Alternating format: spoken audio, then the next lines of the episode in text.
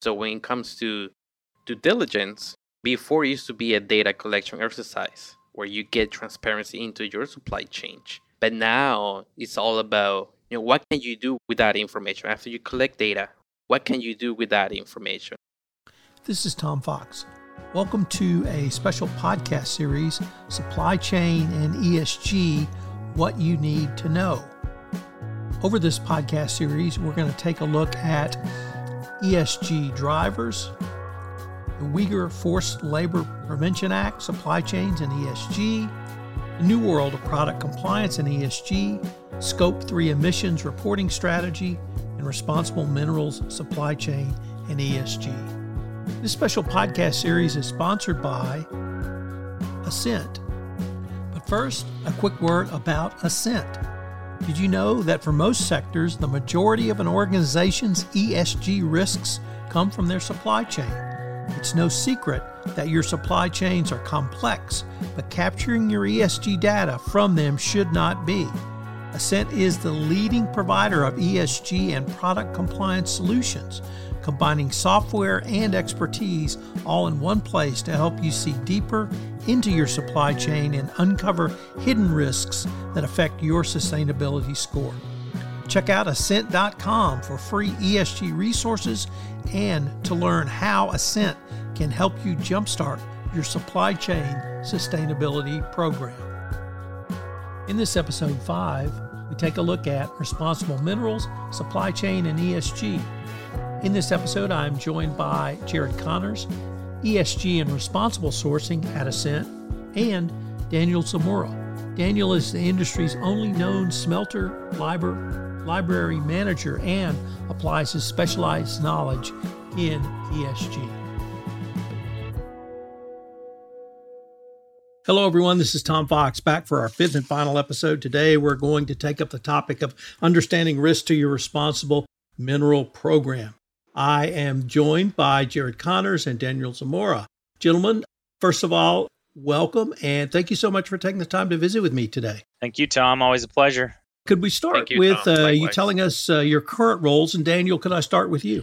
Yeah, of course, I am Daniel Zamora, of course, part of the regulatory team here at Ascent. And my main area of expertise is responsible sourcing and ESG. So anything to do with due diligence, smelters, responsible minerals, conflict minerals, responsible sourcing. Jared, what's your current role? I sit alongside my colleague here, Daniel, as a part of the ESG and responsible sourcing team. And I'll tell you, Tom, Daniel's being very humble here in his introduction because there's no better person out there who has his finger on the pulse of the metals industry than Mr. Daniel Zamora here. In fact, Daniel spoke earlier this year at the International Tin Association conference about responsible sourcing and ESG. So sorry if I'm calling you out there, Daniel, but something you should be definitely very proud of because people look to you as your expertise in this industry. Well, Daniel, that's a great segue because I wanted to begin with yourself, which is how have market expectations evolved or changed regarding due diligence in the responsible sourcing field? Yeah, well, conflict minerals has been around for 10 years or so. We have learned a lot in those years, but as of recently, as you know, there's been a shift of mindset on companies of stakeholders that there needs to be more engagement at all levels within the supply chain. So when it comes to due diligence, before it used to be a data collection exercise where you get transparency into your supply chain. But now it's all about you know what can you do with that information after you collect data? What can you do with that information? Now, what you see, expectation of stakeholders is performing risk management, due diligence activities within your supply chain. Identify those areas of risks that are now going beyond regulatory requirements, beyond Dodd Frank, beyond EU conflict minerals.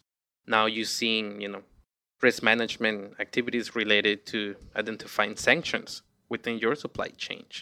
Upcoming regulations like the UFLPA regulation. Now these things, along with ESG factors, are you know, coming into play for responsible sourcing. And I think that's where you see the evolution over the past 10 years as a data collection exercise.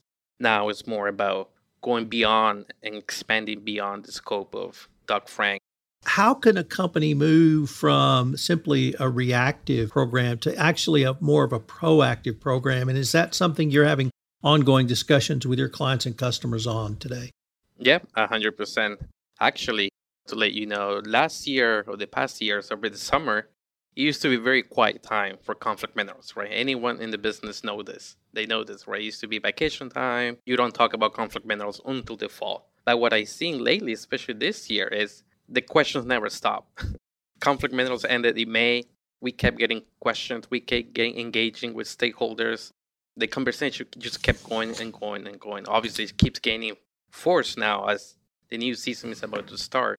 But I think that's what is changing now. So, what are some of the steps that you would advocate that a company engage in to really move from the reactive to the proactive? The first step is obviously you need to collect data efficiently, number one. And after that, when you, once you do that efficiently, it would allow you to have the resources in place or the time to actually focus at how can you perform risk management for within your supply chain. And number one, you need to know who's on your supply chain, your suppliers, their information. And number two, you need to have a specific program in place that will allow you to see and identify the risks of smelters. Because as you know, smelters are very important stakeholders for supply chain and responsible sourcing because they have that that ability to see, you know, where minerals are coming from and where the minerals are going afterwards. So if you have a program in place that allows you to identify risks the smelter level,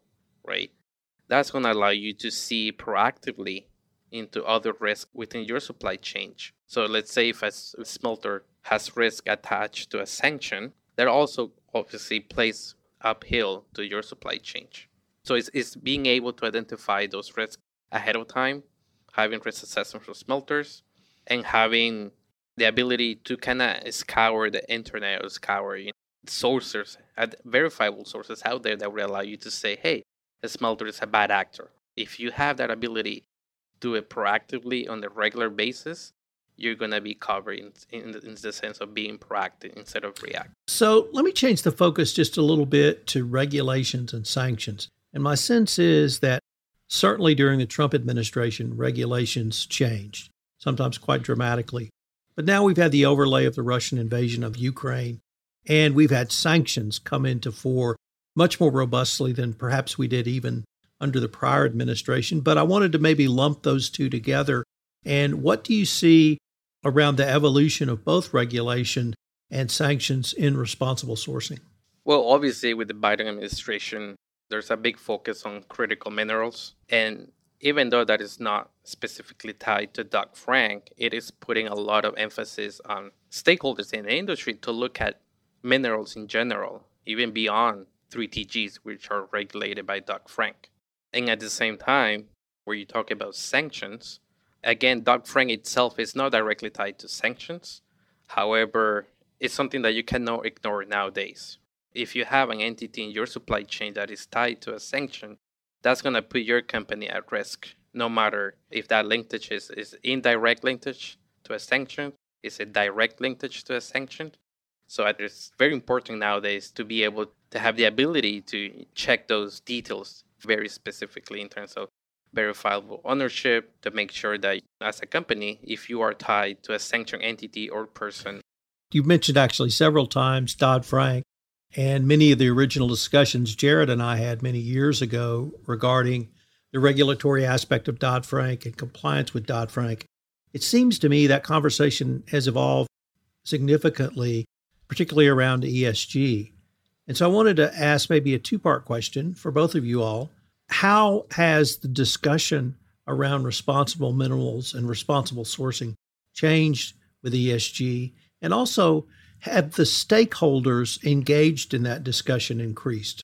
So at one point, I can remember Jared and I talking about the shareholders and our corporation's obligations to their shareholders. But now we have a wider variety of stakeholders that could include customers, it could include employees, it could include third parties, it could include the locales where a company does business or operates. And of course, it would include shareholders, and perhaps there are others but I was wondering how have those discussions changed and how has ESG made all of the concept you've talked about so far, Daniel, even more important today?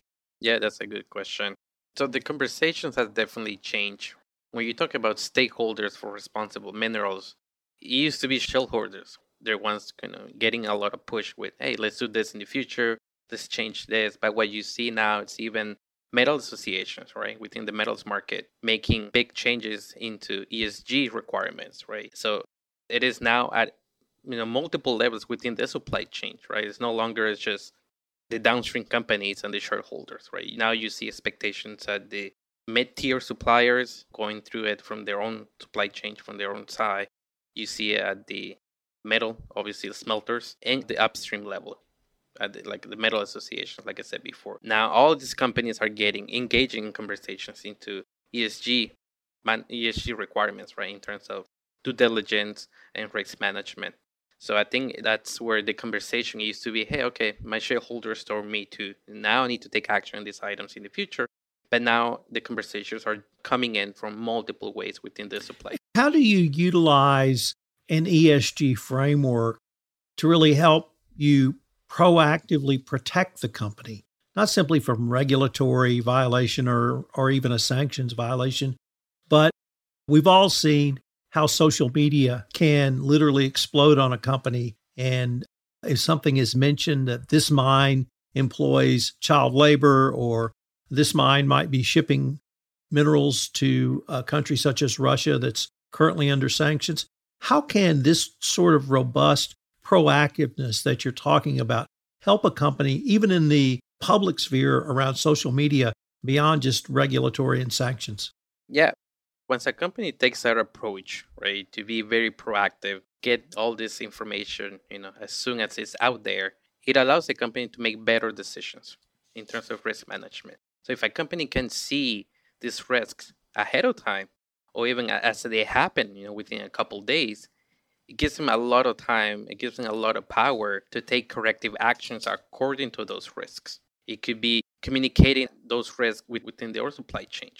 It could be passing that information along to their legal teams for them to make a decision, for them to make some sort of statement. So I think once you have that ability to see these risks live as if they come in, being proactive about it instead of being reactive and waiting for those risks to show up somewhere else in your supply chain, a company will have a lot of power, a lot of you know ability to have corrective action in order to mitigate those risks. So if they see they have ties to an entity who could be involved in forced labor at the mine level. Maybe there's steps that they can take. Obviously, number one, informing their supply chain about the risk.